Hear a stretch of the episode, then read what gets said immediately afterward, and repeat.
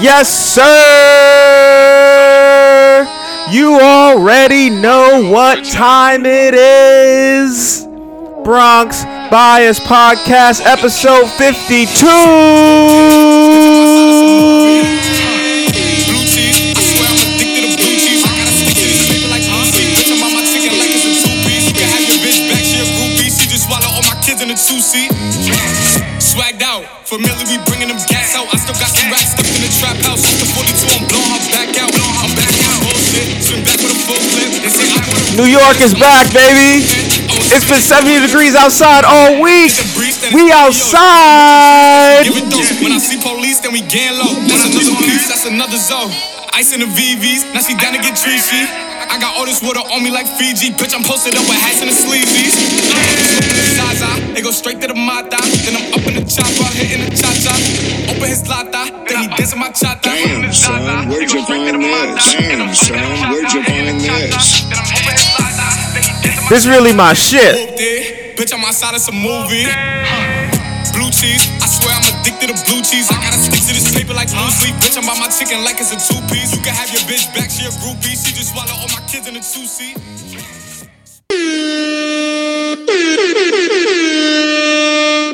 We'll do it live. Fuck it. Do it live.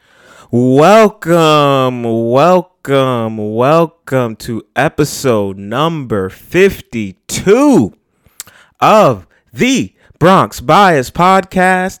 I am your host. My name is Denzel, aka Harry Potter, aka DeBron James. And we are back like Jordan wearing the faux five. I want to start by saying thank you to everyone who tunes in, who likes, who subscribes, who shares, and who supports. Thank you to everyone who is active and engaging with me on the social media platforms. I truly, truly, truly appreciate all the love and all the support I receive from y'all.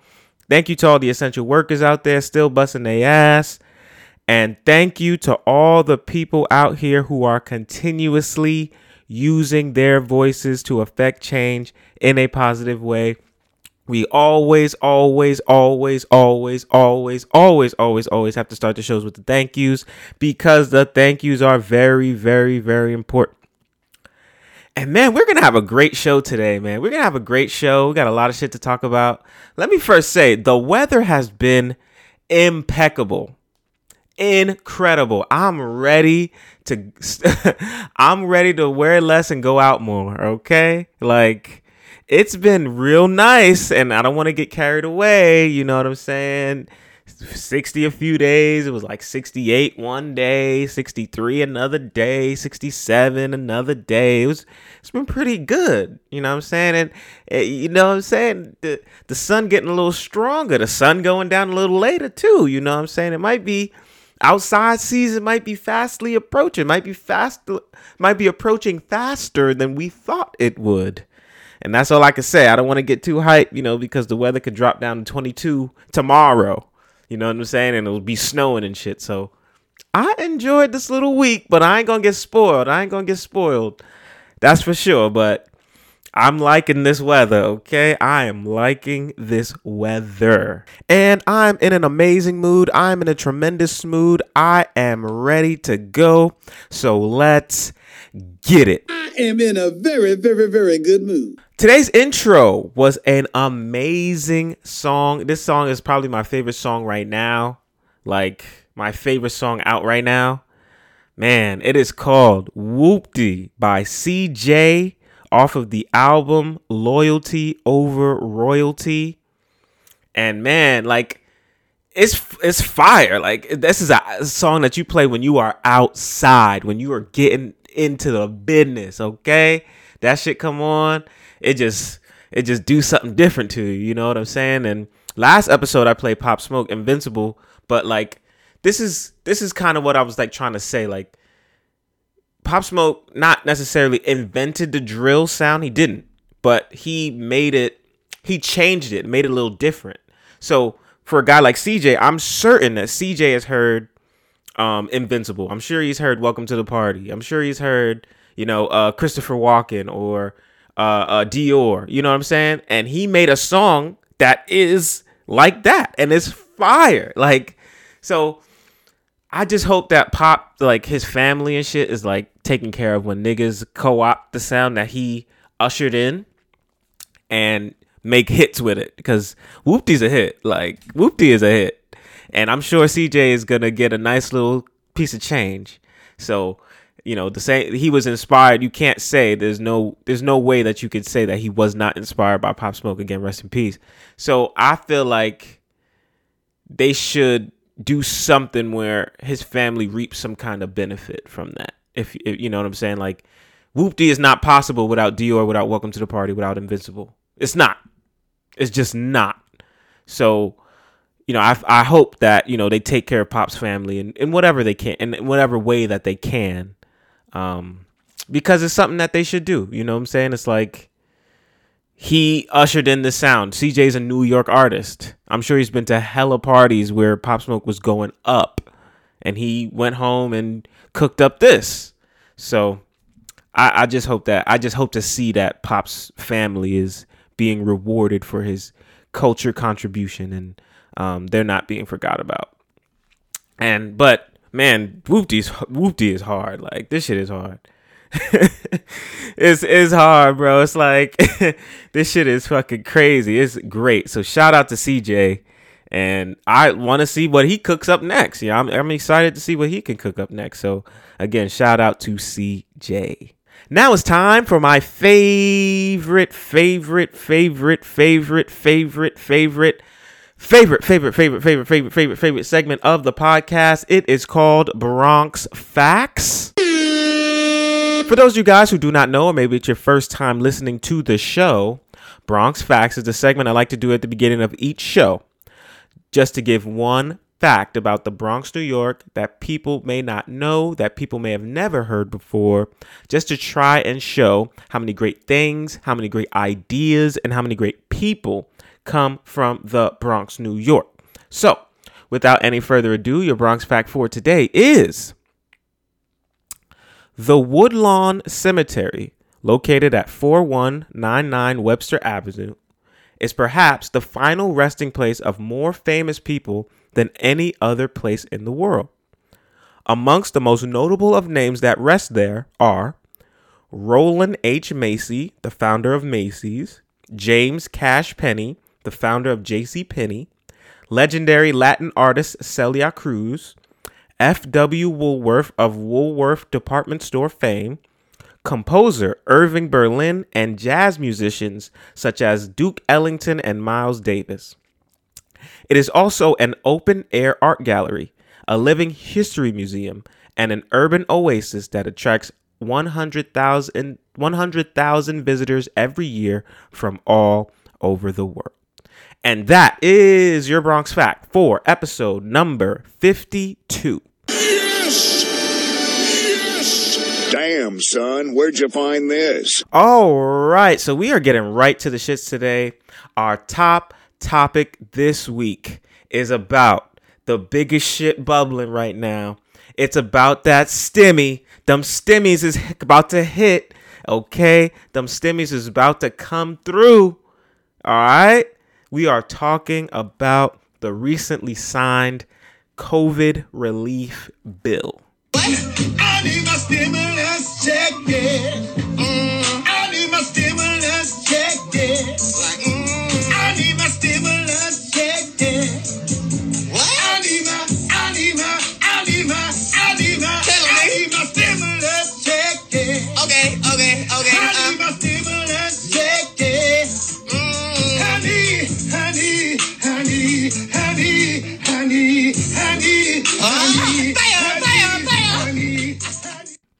The House gave final passage Wednesday to a 1.9 trillion COVID-19 relief package that will deliver $1400 stimulus checks to millions of Americans, extend enhanced unemployment benefits, and boost funding to ramp up vaccine distribution and reopen schools.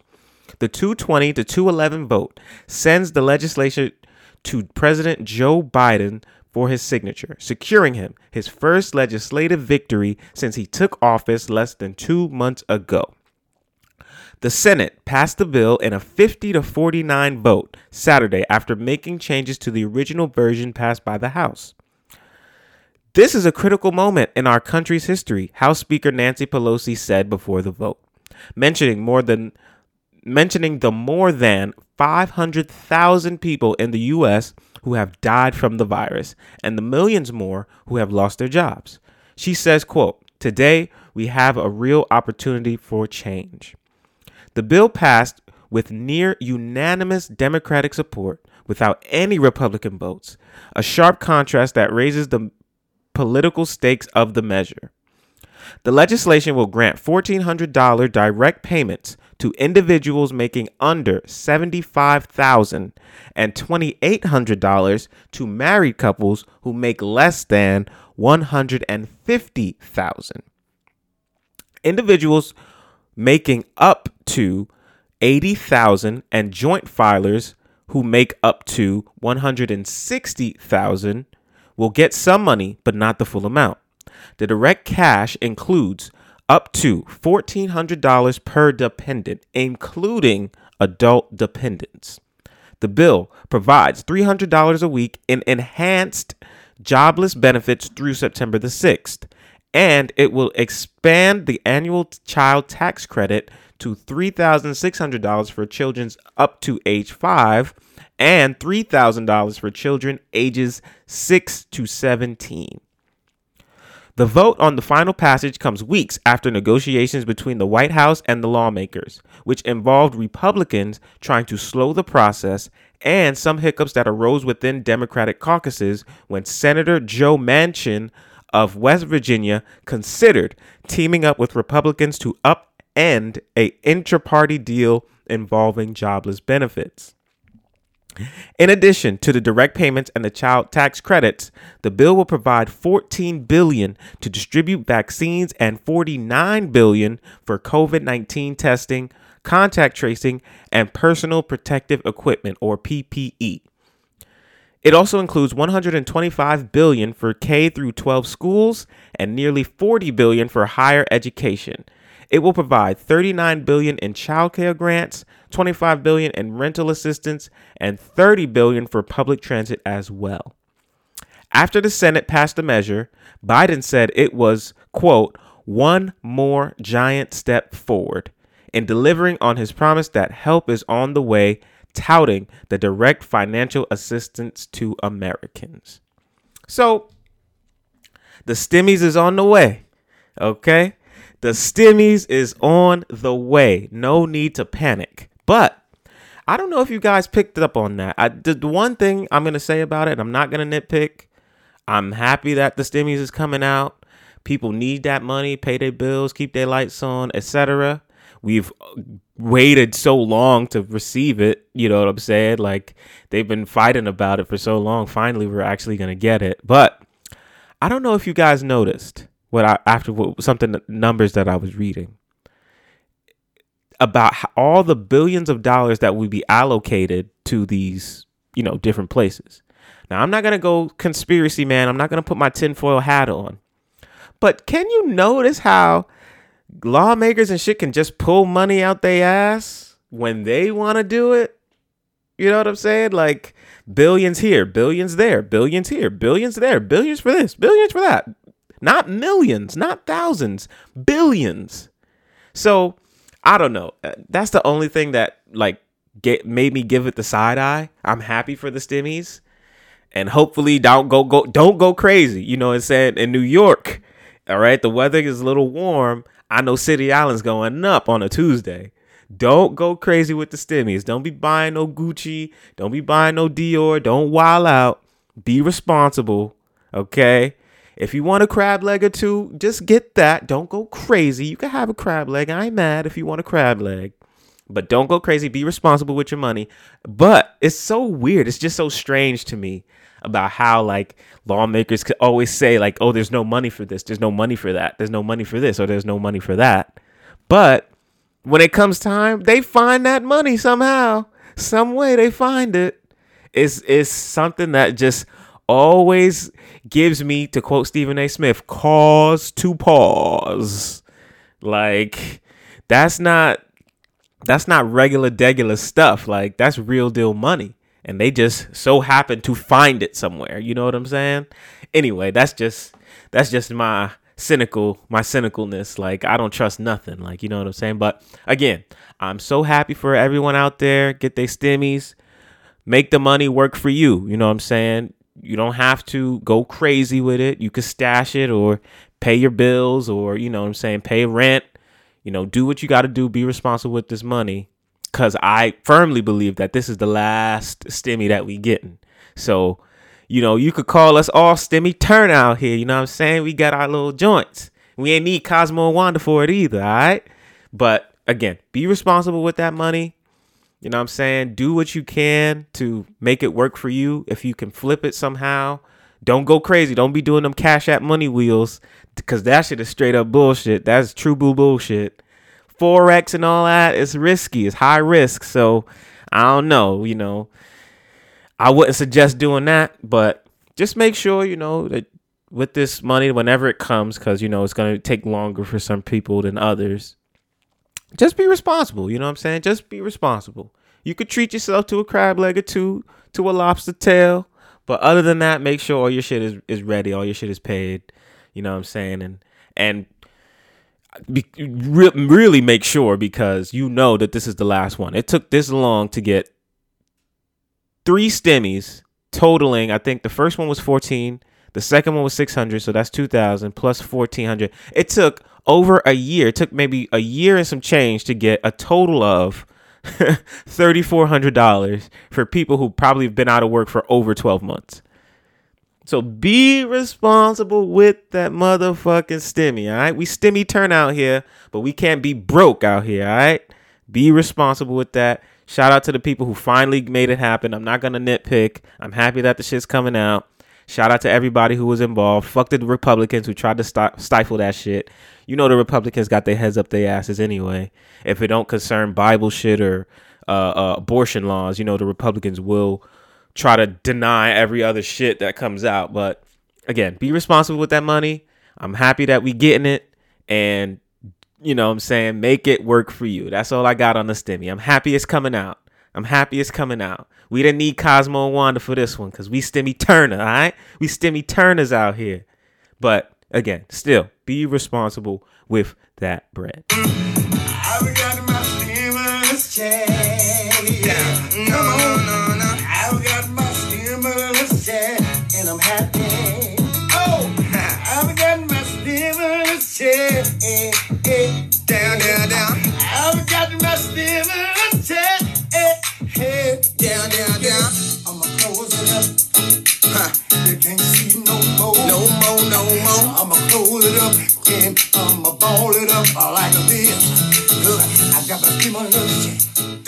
Shout out to uh, Pops the singer. That's his name. That's the guy who's singing about the stimulus the stimulus checks.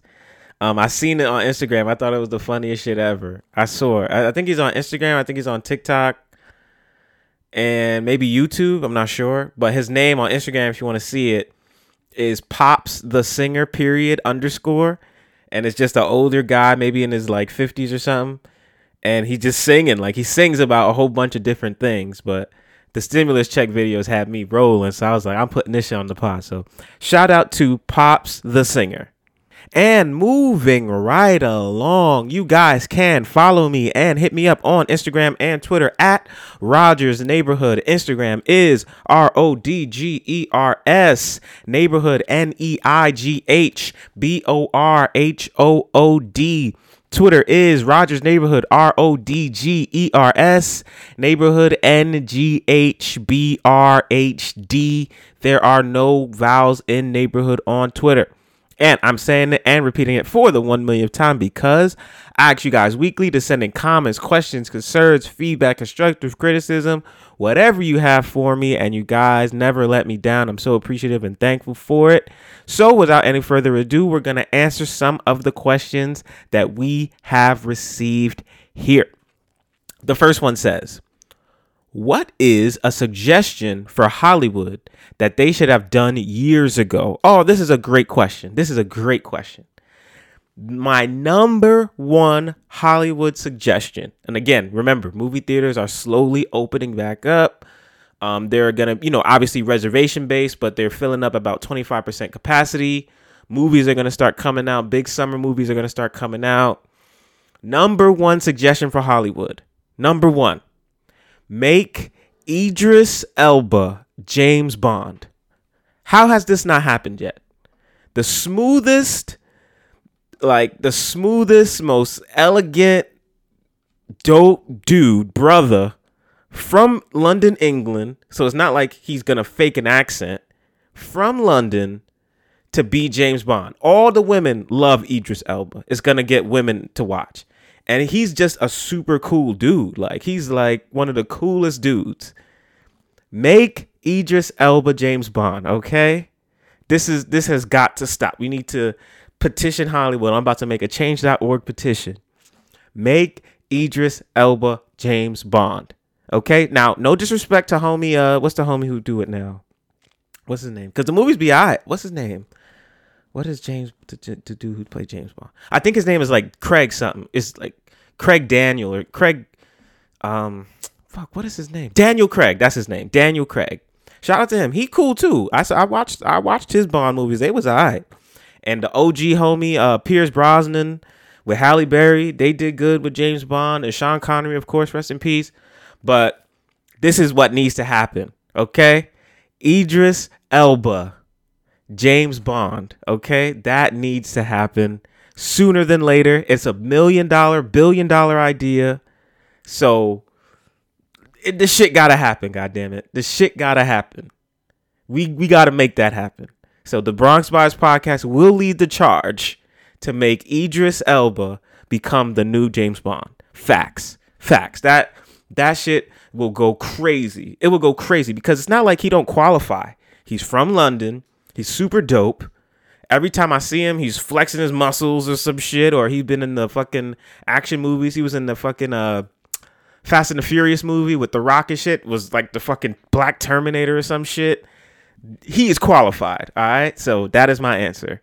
Hollywood suggestion that they should have done years ago. Idris Elba, James Bond, facts. And next question and the last one for today, because we got some other shit to talk about, says, Where is that We'll Do It Live clip from? Ah, okay, okay, okay. I kind of don't even want to tell you. You know, I kind of want to keep that as a secret, but it's fine. You ask the question, I will answer it for you. For those who don't know, every show after I play my air horns after the intro, I play a clip of someone saying, "We'll do it live." I'll play it for you actually right now so you can hear it. No, we'll do it live. Fuck it.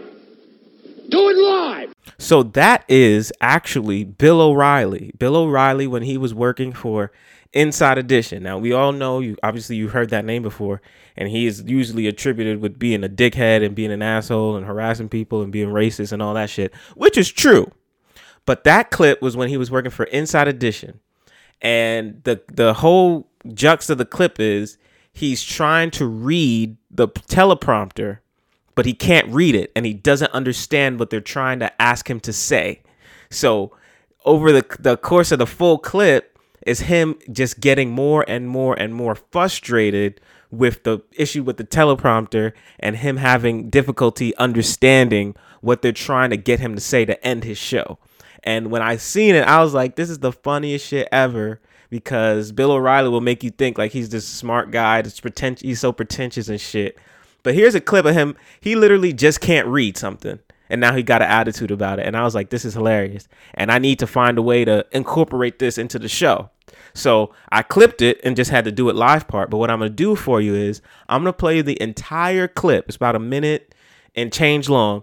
And it's basically Bill O'Reilly trying to end his show and he's having difficulty reading the teleprompter and he's having difficulty trying to understand what the producers want him to say and it's just super hilarious so here it is bill o'reilly this is the origins of we will do it live That's tomorrow. And that is it for us today. Okay, I don't know. what- It, whatever it is, it's not right on the teleprompter. I don't know what that is. I've never seen that. No, there is. We are going to do Sting, yeah. Okay, but. It, yeah, I can't read it. There's no, there's no words on it. Okay. Hey? Sure. There's no words there. To play us out. What does that mean? To play us out. It's, it's Sting is going to do. It's a video. Sting video. What is. For credits. I don't know what that means, to play us out. What does that mean? To end the show? Yeah. Yeah. All right, go, go. In five, four, three. That's tomorrow, and that is it. Okay. In five, four, three. That's tomorrow, and that is it for us today. And we will leave you with a. I can't do it. Okay. We'll do it live. Okay. No. We'll do it live. Fuck it. Do it live. I can. I'll write it, and we'll do it live. Fucking thing sucks. In five, four, three.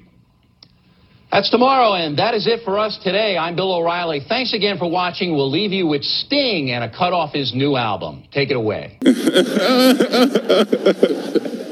Now, two things about the clip, right? First is like super hilarious. Like he can't read the teleprompter, and he's here's this guy who thinks he's the smartest fucking guy in the world, and he can't do something basic as read the teleprompter.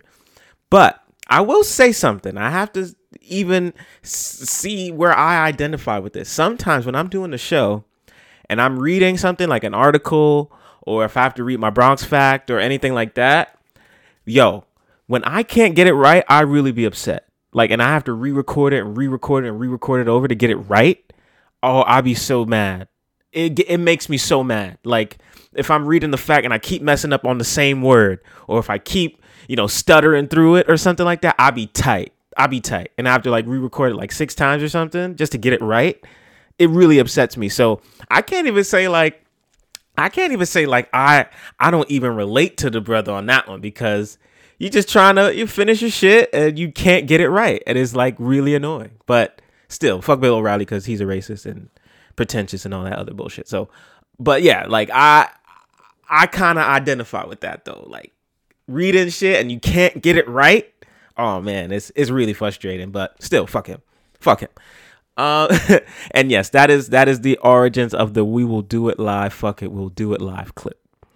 And thank you, thank you, thank you, thank you guys so much for the questions. Thank you for the love. Thank you for the support. I truly, truly appreciate it. You guys have been so supportive of me, man. It's it's so great. It just man, I I can't even like go into detail with it because I might start crying or some shit. But it's just so great, man. You guys really fuck with me, you support me, you sending questions and stuff. And I truly appreciate it. And um, I hope to answer more and more and more and more of you guys' questions. So thank you guys once again. Next on the docket, what we have is two stories of what's becoming the Bronx Bias podcast's specialty, caucasity. Okay, so we had the White Rioters, Kellyanne Conway, Jeffrey Toobin, Jessica Krug, you know, Rachel Dolezal, OG, the guy who went into the town hall meeting asking about boneless chicken wings. You know what I'm saying? We got uh we just had a um what's the other shit? Uh the the the reseller on Nike, the Nike executive who's bankrolling her son's reseller shit. Caucasity shows itself in many forms and in many fashions. So we have two Caucasity stories to get to this week. Um, and we're gonna start with the Oprah interview with Prince Harry and Meghan Markle. But what you Hey, here we go. Meghan, the Duchess of Sussex, had an exclusive interview with her husband Prince Harry and Oprah Winfrey, which aired Sunday night. The explosive interview detailed their tense relationship with the British royal family and the racism that led them breaking away. Winfrey used her platform to give the Duchess a voice. She spoke the truth that many black women have felt, having to deal with racial microaggressions in silence with a smile. During the two hour interview, the Duchess spoke on the impact of being an unprotected member of the royal family and how that led her to have a mental health crisis, even contemplating suicide as a means to get out. I just didn't want to be alive anymore, she said. And it, that was a very clear, very real, and frightening constant thought. After the couple fled to Canada, they were cut off from the royal coffers and were not offered protection except from Tyler Perry. Shout out to Tyler Perry, man. Stepping up for, for a black queen. Ste- stepping up for a black queen. Shout out to Tyler Perry, man. Madea, Madea will will show love, all right? Shout out to Madea. Uh, he put them up in his mansions and paid for their security until they can get on their feet. Again, we didn't have a plan, the Duchess told Winfrey. The expecting mom said the invitation from Perry, a close friend of hers, gave her breathing room to try and figure out what they were going to do. The internet rallied around the Duchess, Harry, and their son Archie after the interview, after especially after learning that their unborn child was facing racist attacks from the family. We have in tandem the conversation of he won't be given security. He's not going to be given a title, and also concerns and conversations about how dark his skin might be when he is born, Meghan said. Tennis star Serena Williams and close friend of the Duchess penned a letter in solidarity saying how proud she was of her for opening up, opening up about her struggles. She says, quote, I know firsthand the sexism and racism institutions and the media use to vilify women of color, to minimize us, to break us down, and to demonize us. We must recognize our obligation to decry malicious, unfounded gossip and tabloid journalism. The mental health consequences of systemic oppression and victimization are devastating, isolating, and all too often lethal. So that's the article. So basically, the Duchess of Sussex, the Duchess of Sussex, Meghan Markle, who is a, a black woman, uh, married into the royal family, married Prince Harry, and has been facing issues and, and backlash since they were married. Obviously, because when you put the words old, rich, and British in a sentence, that usually equals racist, right? Let's not act like we don't know. So, you know, she came and they've been on the you know they've been they've been on the run for a little while. They've been on the run not on the run like they, you know, uh you know, about to get arrested or something, but they've been on the run for a little while, like trying to leave and break break free. And you know, the interview just detailed like basically like, you know, the uh, the racism that they were receiving. You know what I'm saying? And how as a black woman, she had to deal with this family, their wealth, their history and falling in love with her with one of the sons. So you know, I had a few thoughts about the interview in general. Um, one shout out to Oprah, lefty. You know, you already know the vibes. You know, I fuck with all my lefties. And um, the second is, p- part of me is like, I really don't give a fuck because this is not something new. I mean, maybe to certain people it is, but we know that the royal family in Britain and Britain in general is just one of the most racist places ever. Like, I would even dare to say that Britain could be more racist than America. It's just that America, we're more vocal. Britain is racist, but they try to keep it quiet. But, you know, it's like, I'm not to fault Meghan for falling in love with who she fell in love with. Definitely not. You can't say, oh, she's complicit because she married into the family and she knows what the family's they're what they about. Like she fell in love with the son. She didn't fall in love with the family. You know what I'm saying? Like I'm sure you guys have experienced that. Like, you know, you go out on a date with a girl or a guy if you're a woman or who however you align in your sexual orientation. I'm not trying to do all that. However you align in your sexual orientation. You go out on a date with a person, you like them, you're interested in them, you're dating, you're having a great time together, and then you meet their family and you're like, "What the fuck?" Like, but that's no fault on you. You fell in love with the person. You didn't fall in love with their family. So, you know, you could compartmentalize. But for people out there who like really like surprised by this, it's, it's kind of strange. Like we glorify the quote unquote Queen of England.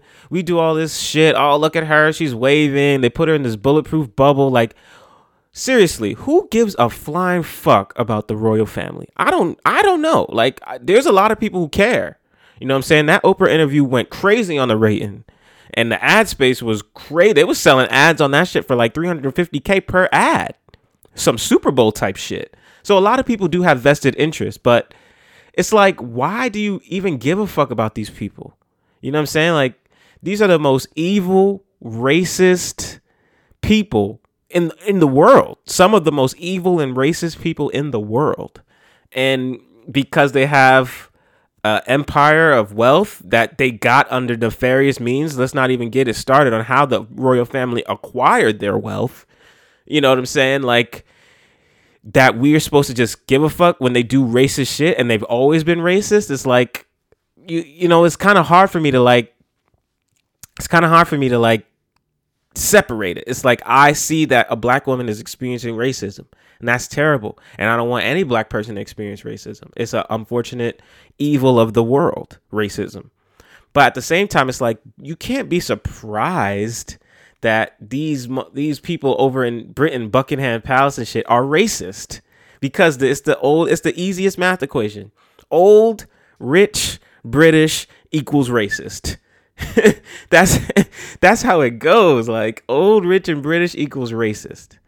But again, I'm proud of Meghan for telling her story and and being open with her experience. You know, usually when it's when it's a person against a family or wh- when the family has a lot of power and there's a person who has dissent, oftentimes they are even silenced. I think Oprah said that. Were you silent or were you silenced?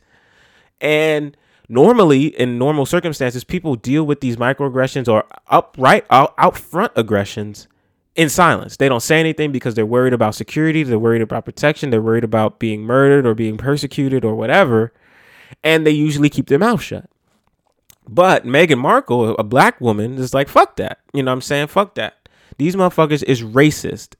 Like, they were asking her about how dark the this child would be before it was born.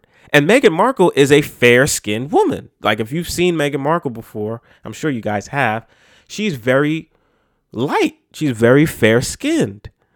And she's even white passing. If you met Meghan Markle on the street and you didn't know it was Meghan Markle, you would probably have a thought like, wow, okay, white woman. You probably wouldn't even think about it. Like, okay, okay, she's a nice, nice looking white woman. You, she's because she's white passing. So even that, the lightness of her skin didn't matter. They were treating her like she was gonna have a baby, like you know, really, really dark. Like it is just like wow. Like you sometimes the racism is just like I think Dave Chappelle said this before. You ever experience something so racist that you didn't even get mad? You know what I'm saying? Like you just looking at her like, damn, that was racist. Like, you know what I'm saying? Like Meghan Markle is really light. Prince Harry is white. And they're worried about how dark the baby's gonna be. You know what I'm saying? Like, so you know, it's a really actually it's a really nasty story. It's a really fucked up story. It's a story that no one should have to go with. And that's why so many people have reservations on interracial dating. Now, I'm not the guy, you know what I'm saying? I'm not really interested in the white bread, but whatever floats your boat out there. You know what I'm saying? I'm not here to judge or say what's right or what's wrong, but a lot of people have reservations to interracial dating because from both sides, you will experience racism, whether it's like the white family is trying to be too black to think they, they have to relate to you that way and just like bro i'm a person like you can talk to me regular or it's like people giving you the side eye people don't agree with your life decisions or in serena williams case they're trying to demonize her for marrying a white person. And you know that's why a lot of people are hesitant toward it. And it's understandable because you shouldn't have to subject yourself to racism or racist remarks or inappropriate comments or inappropriate actions due to who you fall in love with fundamentally. You fall in love with who you fall in love with you shouldn't have to deal with all these ancillary things that cause you discomfort because the person that you fell in love with the person that you're interested in is a different skin color than you are.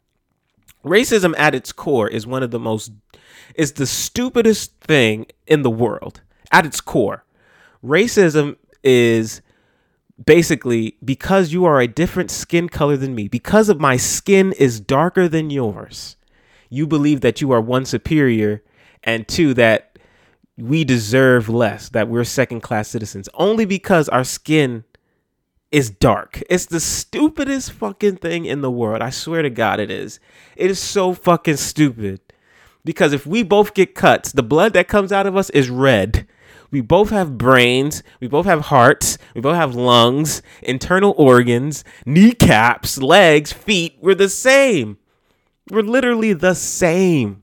We eh, we have all bodily functions are the same. Like it's the dumbest it's the dumbest thing ever. It's so stupid. Like just the the fundamental concept of racism is so stupid. it is so stupid. Anyway, that's just off on a tangent. Um. Anyway, but after the interview, you know, obviously they tried to make up. The, they tried to do the cleanup. Oh, the queen is like, oh, I don't know about this. This has never happened. Or I wasn't around when these things happened to Meghan and Harry, blah, blah, blah. But that's a bullshit. That's a straight up lie. It's a straight up lie. You know it's a lie because if it wasn't an issue, right? If it wasn't an issue, they wouldn't have left. And you're the queen. So you have quote unquote the most power.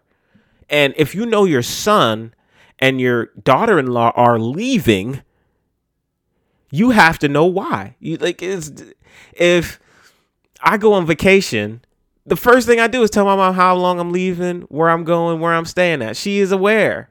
Like it's that's so stupid. He's got married to this person and then he decided to leave. You had no information. You were not privy. Please give me a fucking break. Give me a break with that shit. Give me a break, bro. It's like ridiculous. It's so ridiculous. But um, you know, I see that a lot of people are gathering up support for Meghan and for Prince Harry. And also, shout out to Prince Harry. You know, um, I don't want to leave him out. Prince Harry was put in a very difficult situation. Your family versus the woman that you fall in love with. You know what I'm saying? And a lot of times, especially when you're an heir to the throne and when you are, you know, in line, a seat at you have a seat at the table for power, it's hard for you to to separate church from state, as the old adage. It's hard for you to separate. So you're saying, okay, am I supposed to leave my family and abandon them, even though they are what they are and he's fully aware? Or do I leave and become persecuted and all those things because I'm with the woman who I love? You know what I'm saying? It's very difficult. You're between a rock and a hard place. And shout out to him for riding for his queen. Shout out to him. Because a lot of people in that situation and lesser preeminence positions would not do that. They would abandon ship they would abandon ship. So shout out to Prince Harry. I want to say that.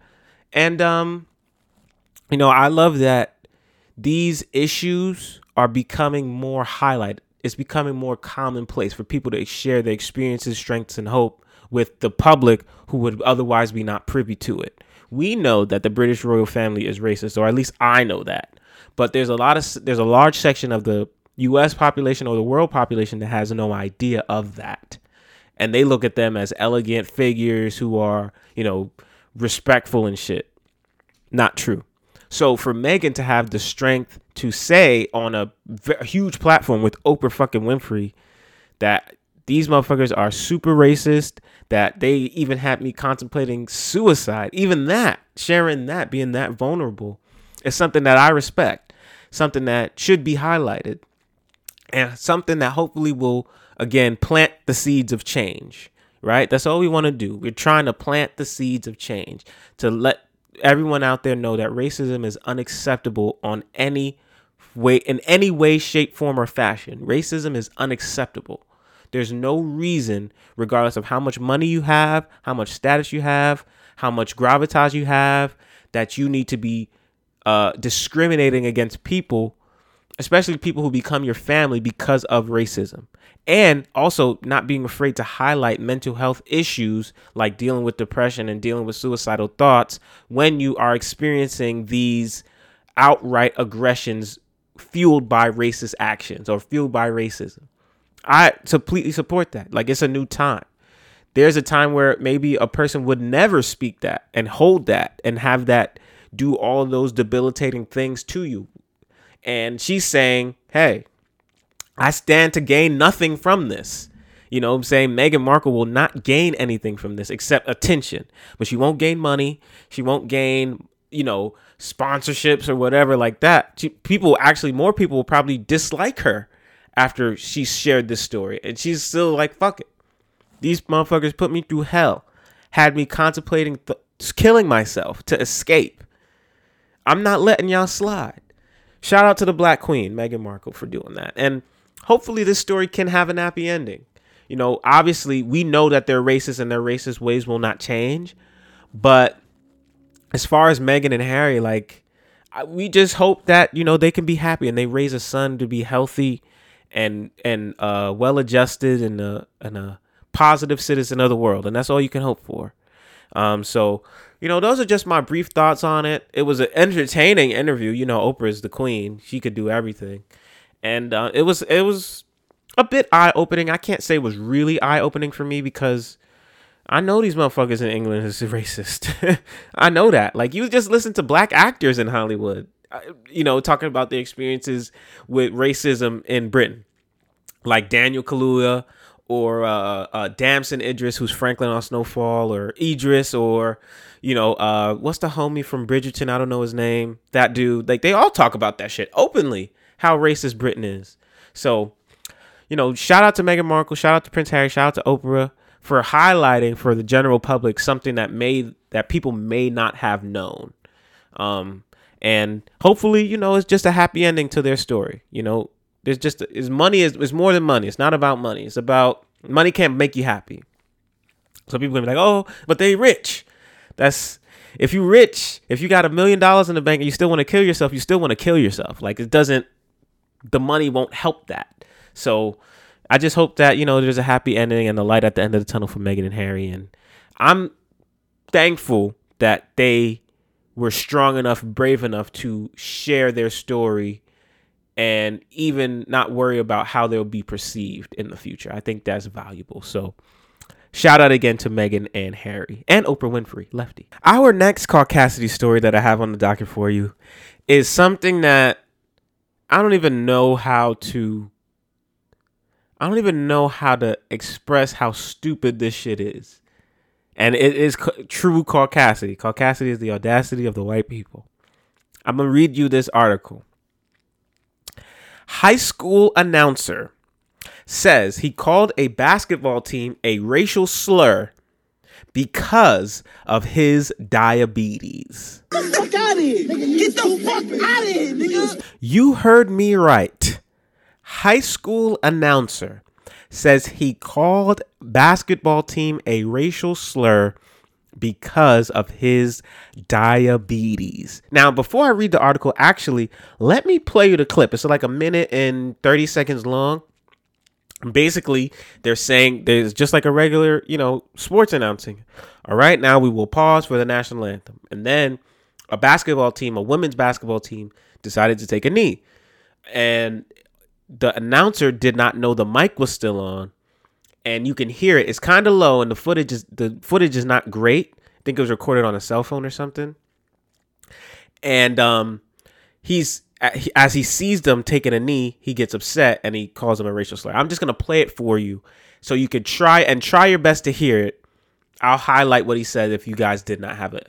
If you guys had trouble deciphering what was said because this footage is not great. So this is the uh the the clip. And we will be right back here live after the national anthem, ladies and gentlemen. It's not north, north. It's not?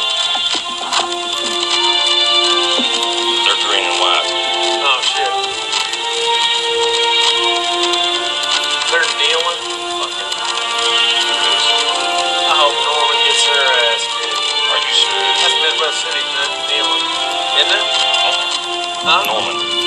Fuck. I hope they lose. Come on, Midwest City. They're gonna kneel like that? Hell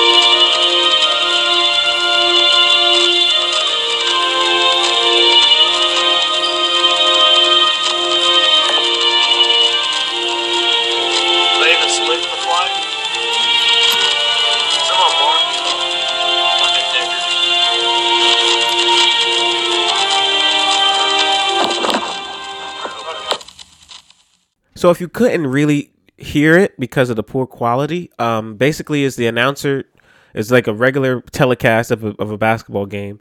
Then the anthem starts to play, and they don't realize that his microphone is on, and he's saying, "How could they kneel like that?" And then he called them fucking niggers. So I'm gonna read you this article. An Oklahoma basketball announcer who was caught on a hot mic calling members of an all-girls high school team the N-word for kneeling during the national anthem is now blaming the outburst on his diabetes. I will state that I suffer from type 1 diabetes, and during the game, my sugar was spiking, the announcer Matt Rowan told TMZ Sports. The Rowan claimed it is not unusual when my sugar spikes that I become disoriented and often say things that are not appropriate as well as hurtful. The 44 year old was caught using the profanity laced slur during Thursday night's playoff game between Norman High School and Midwest City High School. He said, quote, They're kneeling? Fucking niggers. I hope Norman gets their ass kicked. Fuck them. I hope they lose. They're gonna kneel like that? He said as the entire Norman team took a knee. Rowan apologized for his remarks, telling TMZ Sports, I'm absolutely speechless for my rhetoric. I want to offer my deepest apologies to these girls because I hurt them. I want to take ownership of my actions, he added. Never my intention to hurt anyone. I am sickened by what I said, and I am so sorry for what I have said. The announcer received intense backlash from professional athletes, including Norman's head coach. Quote, Tell us how you really feel. This is why they kneel. Coach Frankie Parks tweeted, referring to the athletes who kneel during the national anthem to protest racial injustice. The National Federation of State High School Network, which produced the live stream, said it is cutting ties with the broadcast crew. The NFHS network firmly condemns racism, hate, and discrimination, and there is no room for this in high school sports or anywhere, the organization said in a statement on Friday. Get the fuck out of here! Get the fuck out of here, nigga! Now, this is some true blue bullshit. This is caucasity at its ultimate core. And I know people too with who had type 1 diabetes and who have type 2 diabetes. When their sugar gets low, usually sometimes they are a little irritable, sometimes they are a little cranky, sometimes and oftentimes I should say they're very low energy when their sugar gets low. But I have never heard of someone saying, "Yeah, you know, I just threw out that F word and the N word to people to black people because my sugar was low." Like that is is such bullshit. It's such bullshit. And then he said it, "Oh, when my sugar gets low, I say fucked up shit all the time." Like, how is that an excuse? How is that an excuse? Your sugar's low, so now you just start saying racial slurs to people. Like, nigga, what? What? It's so ridiculous, dog. It's like the caucasity, the caucasity in 2021, it's on a different level, man. It's on a different level. And I said it last, what was, I think it was last week or two weeks. Yeah, it was last week. I said, watch, I'm to be covering caucasity stories almost every week because, fam, it's like, it's just like the audacity of it. It's that's what, and that's what caucasity means. But, fam, you think, just when you think you heard it all, just when you think you've seen it all, here comes something like this. I threw out the N word, a racial slur, pointed at black women who are uh, peacefully protesting against this set, so this exact thing that you just said, the racism, because my sugar was low and I have type one diabetes, and I do it all the time. That's he tried to make it sound like, oh yeah, you know, I do this shit all the time. When my sugar gets low, I just be cussing everybody out. That's inappropriate. And he's 44 years old. This is not an 18 year old. This is not a young child. This is a grown ass fucking man who's been doing this shit probably his whole career you know, because they have that button on the microphones. You could switch it and mute it. So he probably mutes the mic all the time and says, fuck these niggers or, you know, I hate niggers or all this shit. So, man, I got no sympathy for him. I hope nothing. I hope that he gets fully, fully, fully like destroyed in the court of public opinion and in terms of his employment that he can never work again in in that field. Like man, I swear, like the the audacity of it, man, is just so it's so sickening. It's sickening, and you can't. If you're 44 years old and you see women, young women kneeling peacefully protesting, young black women peacefully protesting, there's one, there's no way you don't know what's going on. You don't know the climate. There's no way that you don't know that. Colin Kaepernick, that was 2016. It's 2021. It's been five years. There's no way that you don't know that. So you can't even claim ignorance on that. So you see that. You see them peacefully protesting. They're not rioting. They're not doing anything like that. And you want to call them niggers. That's how you think. That's not because of your diabetes. That's not because your sugar was low. That's be- that's the type of person you are. You're a racist. And you don't like when black people express themselves and showcase peaceful protests to let the public know that they don't stand for racial injustice. That's that's the that's the answer. Niggas could try to clean it up all they want. Oh, oh yeah, you know I forgot my insulin at home. My sugar was low. That is how you think. You're a certified bona fide racist. I hope nothing good happens to you in the future. I hope you receive no more employment opportunities. I hope you get fully, fully, fully raked through the coals of public opinion and that this affects your hiring in the future. Also, shame on to his other co hosts who are complicit in it because he wasn't hosting by himself. He had partners there. They heard it too. They didn't say, Yo, what you doing? What are you doing? They quietly kept it moving because that is normal. That's normal. That type of racism is normal and it's unacceptable in my opinion. So, you know, I hope that this man fully, fully, fully is subject to all the penalties of his actions. There's no excuse that validates his actions. You know what I'm saying? Because if if this excuse works, right? If he says, "Oh yeah, you know, I just threw out the racial slur because my sugar was low," then that means that nigga could go out, shoot somebody in the head, and say, "Oh yeah, you know, man, I was so irritable, my sugar was low." Fuck out of here. Fuck out of here. That's true blue bullshit. And I hope that this man never gets a chance to do any work in the field in the future. I hope that every person or company that he is affiliated with cuts ties with him because that is certified bona fide bullshit. And that's called caucasity. I I probably I can guess that for the rest of the year, there's gonna be a caucasity story in 80% of the future pods. I can gar- I almost guarantee it that there's gonna be a caucasity story in it because caucasity in itself is a pandemic, a bigger pandemic than COVID, because it's not about it's not about you know the other things that lead you to it. It's how you really feel. He really felt in that moment seeing those black women kneel that they were niggers. That's how he felt. So there's no way to clean that up. And it's happened so many times where, you know, white people are overtly racist and they try to profess ignorance or they try to say, oh, I had no idea, or they try to even use excuses like this. And we are evolving to the point where we're saying, bro, this shit is not acceptable. And you finna get, you finna get it. You finna get it. So shout out to Meghan Markle for doing what she did, shedding light on the racist history of the royal family. And also big shout out and big love to those young women on that high school basketball team. Keep kneeling Keep standing up for what you believe in. And this is why you kneel. You kneel because of this. The kneeling has nothing to do with the anthem, which is racist in its own history. The kneeling has nothing to do with police, which are racist in their own history. The kneeling is against racism, period. And you do not stand for an anthem that allows the country to be overtly racist towards you and sees you as second class, sees you, sees you as less than. We don't accept that. We don't stand for that. So, big shout out and big love to those young women on that high school basketball team. Keep kneeling, keep using your voice, keep protesting, keep your voices active in the space because it is so impactful. You guys kneeling did something that maybe standing would never be able to do expose a racist. So that in itself is why you guys should keep kneeling and keep standing up for what you believe in. And I'm so proud of you guys for doing that. And man, I, I, hope to see more and more of it because racism is something that we cannot stand for any longer. And and I'm just proud of those young women. I'm just so proud of those young women. So shout out again to them and fuck Matt Rowland and your diabetes could both go to hell. So fuck you.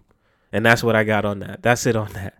Next on the docket, we have to uh, highlight a story that came out of Minnesota and it has to deal with our fallen brother George Floyd. Uh, this article is from the Associated Press. The city of Minneapolis on Friday agreed to pay $27 million to settle a civil lawsuit from George Floyd's family over the black man's death in police custody, as jury selection continued in a former officer's murder trial. Council members met privately to discuss the settlement, then returned to public session for a unanimous vote in support of the massive payout.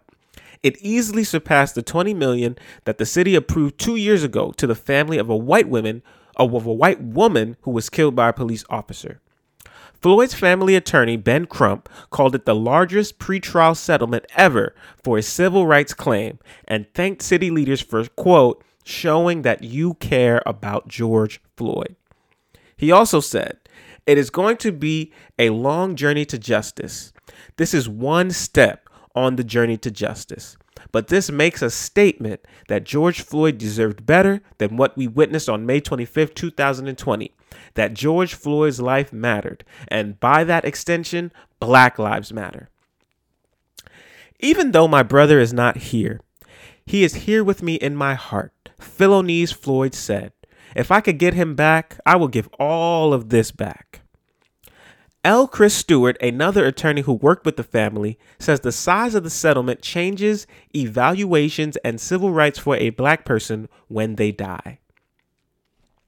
And what happens is it trickles down to decisions in communities across the country. When there is a city council or a mayor deciding, should we get rid of no knock warrants? Should we get rid of chokeholds? Do we want to change these policies? They have 27 million reasons now why they should. And that will make decisions happen. That will make accountability happen. Floyd was declared dead on May the 25th after Derek Chauvin, who was white, pressed his knee against his neck for about nine minutes. Floyd's death sparked sometimes violent protests in Minneapolis and beyond and led to a national reckoning on racial justice.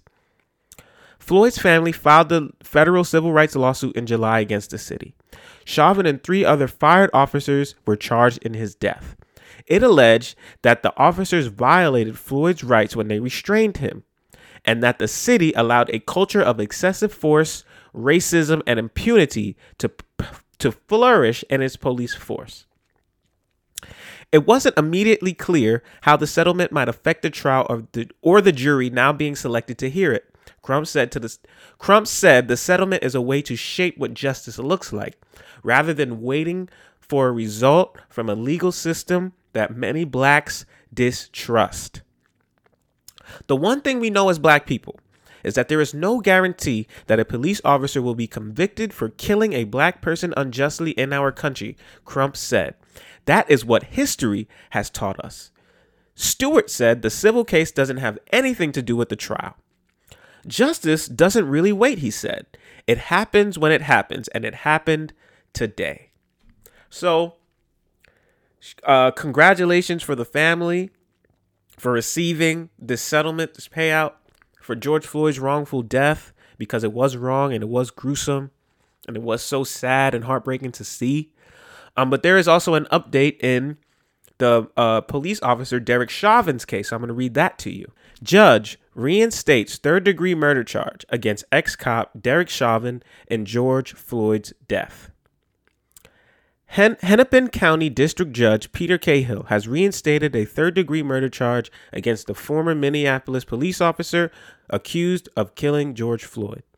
Cahill granted the request from prosecutors to reinstate the charge after the former officer, Derek Chauvin, failed to get the state Supreme Court to block it. Chauvin, who knelt on George Floyd's neck for about nine minutes on May the 25th, is already charged with second degree murder, which carries a maximum sentence of 40 years, as well as second degree manslaughter. The third degree murder charge carries a maximum sentence of 25 years. Cahill said Thursday that he is now bound by a ruling stemming from a recent decision involving the conviction of former officer Mohamed Noor, which stated that a third degree murder charge can be applied to acts directed toward a single person. I am granting the motion because although these cases are factually different, that is Noor and the case before us, I don't think it is factual it is a factual difference that weighs in favor of denying the motion to reinstate, Cahill said. Cahill said a legal principle had been established as a precedent. When the intent is directed at a single person, then third degree murder may apply. Single acts directed to a single person fall within the gambit of murder in the third degree. Accordingly, I am bound by that. Legal experts say the additional charge gives jurors another option to convict Chauvin of murder. The state must see it as a win, and if they try so hard to get it, said Richard Frase, a criminal law professor at the University of Minnesota, it gives them another way to get a murder conviction. Frey said that although he believes the prosecutors have at least a good chance on the second degree murder charge, the middle charge of third degree murder allows a compromise verdict if any judge if any jurors resist convicting for a charge as high as second degree murder. It also provides more of a scope for a plea bargain, which sometimes happens even after a jury selection has begun. Chauvin and the three other officers who were at the scene were fired the day after Floyd's death and later arrested. The three officers, Thomas Lane, Jay Kueng, and Tou Thao, were also charged with aiding and abetting second degree murder and manslaughter. They are expected to go to trial in August. Prosecutors want to add charges of aiding and abetting third degree murder against him as well. Cahill said Thursday that that will be resolved later. Six jurors have been seated just two days after the screening a multiracial woman and five men, three of whom are white, one who is black, and another who is Hispanic. The sixth juror selected Thursday said he is a truck driver and a fan of true crime podcasts. Opening statements are likely to begin March 29th as scheduled. So, I want to say again, congratulations to the family um, for receiving the settlement in the civil rights trial um, against the state. Um, this is a major victory, and like the attorney said, it sets a precedent when politicians meet and say, "Do we want to get rid of certain policies that are implemented? Do we want to change certain codes of conduct? Do we want to revise, quote unquote, the letter of the law?" That now they have ironclad, uh, ironclad case to do so, because and uh Breonna Taylor received I want to I'm guessing uh, again please don't get mad if I get the number wrong. I believe Breonna Taylor's family received 13 million in a settlement and now George Floyd's family is receiving 27 million. So it's showing that you know in these in these cases where it is outright racism or police error or police errors fueled by racism that is costly. So now it's going to start to change policies. Now it's going to start to change protocols. And that's important. All the money in the world will not bring George Floyd back. And George Floyd's life is not worth an X amount of dollars. We're not saying that George Floyd's life is worth $27 million or less or more. But, but what I can say about it and how I can spin this positively is you it used to be police could murder black people and nothing would happen. We saw it happen with policemen and non-policemen with Trayvon Martin, who was murdered by a civilian, with Freddie Gray, with Terrence Crutcher, with uh, uh, Sean Bell, with Amadou Diallo. The list goes on and on and on and on. But now it seems like, at least in 2021, there is consequences for it. Now we don't know the extent. We don't know how the trial is going to go. I don't know. But at least for the family's sake, they are given something to that that alerts them that the state knows, regardless of how the trial goes, because we don't, ha- I don't have any faith in the justice system. But as far as the tr- as far as the settlement goes, it's showing them that the state admits wrongdoing, and they are paying for the actions of a public servant in the state. So, you know, I again rest in peace, George Floyd. Um, I don't want anyone to feel like his death was in vain and that this story is over because they received a payout. It's not over. The trial is still scheduled to be held. It's going to be a highly, highly, highly publicized trial. Um, but the impact of George Floyd is starting this this national um this national or damn how can I even phrase this? The beauty of George Floyd's life and death is that it sparked this national outrage toward policing processes and how black people are targeted and unjustly treated compared to white people. That's that's what I need. That's the perfect way to say it. So George Floyd can yell and scream that I cannot breathe while a policeman is pressing his knee into his neck, cutting off his airflow Meanwhile, a man like Dylann Roof, who was a murderer who murdered nine black people in a church and then went on the run, was then taken to a Burger King to get food after he was captured. So, certain things like that is like, okay, now you're seeing that we're not bullshitting, we're not capping, we're not making nothing up. George Floyd could be executed in the street for public people to, for the public view and a young man who murdered black people on purpose and then went on the run after it is taken to Burger King to get food. So I think that the tides are starting to change. And again, the seeds of changes are being planted. And again, money won't bring back George Floyd, but George Floyd's impact and his life and his legacy will definitely change America and the justice system as a whole and policing as a whole. So that is the positive I can spin from it. Again, rest in peace to George Floyd. Rest in peace, Breonna Taylor, Ahmaud Arbery, and all the other great young black people that we have lost.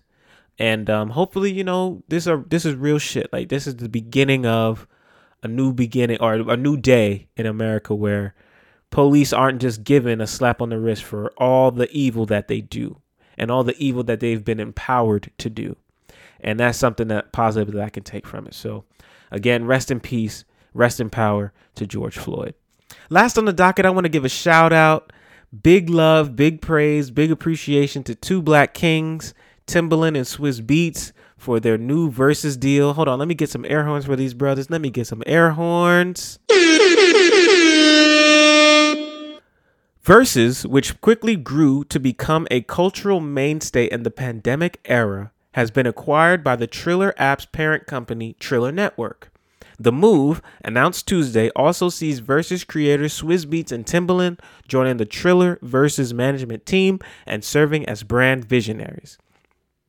This is a momentous occasion, not only for Verzuz and Triller, but for the music business as a whole. Swizz Beatz and Timbaland said in a joint statement shared to Complex via email on Tuesday by putting Verzuz in the Triller Network ecosystem and expanding the Verzuz brand to be side by side with the powerful Triller app, we will be able to continue to grow and evolve the music business as a whole as we've been doing. To have partners in Triller who share our vision, specifically to celebrate and elevate the amazing artists who continue to shape culture around the world and give the consumer more direct access, is game changing. Swizz Beatz and Timbaland added that they are also happy to recognize all the artists who have helped bring Triller to the forefront, to bring Verzuz to the forefront, I should say. I'm sorry. Our dream, the artist's dream, today is realized, which is no small feat. Triller Verzuz is a company that is by the artist, for the artist, and with the people, the two said. The deal sees both Swizz Beatz and Timbaland being made large shareholders in the Triller network, while also allocating a portion of their equity in the Triller Verzuz combined company to the 43 artists who are already part of the Verzuz universe. The artists confirmed to be made shareholders and partners in the Triller network include John Legend, DMX, Alicia Keys, 2 Chainz, Rick Ross, Too Short, Patti LaBelle, Gucci Mane, Jeezy, E40, Bounty Killer, D'Angelo, Ludacris, RZA, The Dream, Babyface, Nelly, Jagged Edge, Fred Hammond, Jadakiss, Fabolous, Brandy, Monica, Gladys Knight, Boy Wonder, Hit Boy, Ne-Yo, Johntá Austin, Scott Storch, T Pain, Lil Jon, DJ Premier, Mannie Fresh, Erykah Badu, Jill Scott, Beenie Man, Bounty Killer, 112, Kirk Franklin, Sean Garrett, and D'Angelo. As mentioned in the press release, are plans for the Verzuz experience to further expand into sports verticals, comedy, and other live mediums in the future. Again, air horns for these brothers and this deal. This is some real deal shit. Air horns. I need my air horns for these brothers. I love to see black people reaping the benefits of their hard work. Verzuz was something that we were looking forward to each week when the pandemic was at its height, when things weren't open, when we couldn't go outside. Verzuz was something that helped us get through it and helped us and and keep us entertained in this tumultuous time. And it's so glad I'm so happy to see the brothers get rewarded for their hard work, for their genius idea, and they hooked up everybody who who participated in the event. They hooked up everybody who wanted to be a part of the event and it's like so far to see. Like I love to see when people bring up their, you know, bring up their people who helped them. You know what I'm saying? Swizz and Tim could have easily just cashed out because it was their idea. But they said, no, these people helped us. These people helped establish the brand. These people helped us get into a meeting with you guys, Triller. And it's it's so dope. Like, and it's just so something that's great to see. And the seeds of change are being planted. I keep saying it in social issues, in racial issues, and now in entertainment. It's usually companies try to buy out the ideas or try to acquire, you know, these um these startups and not really necessarily pay what it's really worth or even give seats at the table. That's the most important thing. Seats at the table so where these people can now make decisions and help shape the future of the app or the future of entertainment. And it's just something that's like super dope. Like so shout out again to Swizz and Tim for this billion dollar idea in Verzuz and successfully selling it to Triller and Triller also just saying not just saying we want your we already we just want your product and that's it but also allowing swizz and tim to have seats at the table and for them to give equity to everyone who participated in it i think this shit is super super super fire and hopefully it sets a precedent that in business companies don't just try to acquire companies they, they also try to understand the brands and include the creators that make it to the level where it got their attention in the first place. So big shout out to those those black kings and I truly appreciate them and what they did with the platform and how they have uh, established it and pushed it forward. So I just wanted to end the podcast with some positivity and some some great like you know just a great story about you know black kings who are out here getting it and uh, i love that shit so shout out again to swizz beatz and timbaland and that guys will wrap it up episode number 52 of the Bronx Bias podcast is in the books. I'm your host once again. My name is Denzel, aka Harry Potter, aka DeBron James. Thank you guys for listening. Thank you guys for thank you to everyone who tunes in, likes, subscribes, shares, and supports. Thank you to everyone who's been active and engaging on social media with me. I appreciate all you guys' love and support. Thank you to all the essential workers out there. And finally, thank you to all the people out here who are continuously using their voices to affect change in a positive way. Them stimmies is about to hit. Be responsible with your shit, but you can have a crab leg. You can treat yourself to a lobster tail. You know what I'm saying? You can treat yourself to a nice little steak, but you know, be responsible with that stimmy money. Um, enjoy this weather because I don't know how long it's gonna last. It might be 30 degrees next week and snowing. You never know with this weather. It's still technically winter, so don't get spoiled on this good weather either.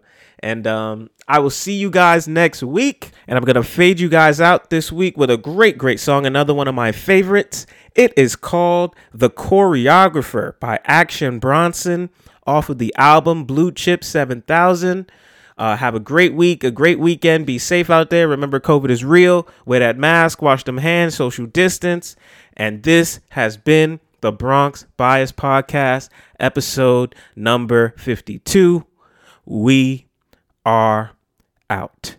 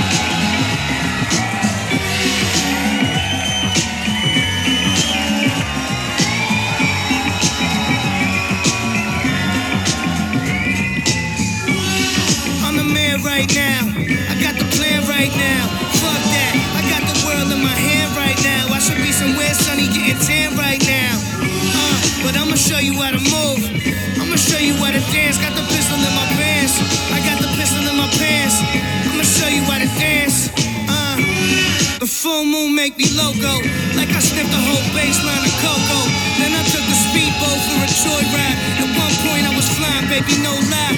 What I do to have a life like this? Ass fat on my wife like shit.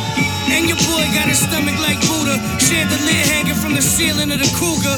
Ah, 50k in a swim trunk. In a brown paper bag like a kid's lunch. Thug passion in a sippy cup. A hundred dollars worth of haze in a blunt, bitch. I'm the man right now. I got the plan right now. Fuck that.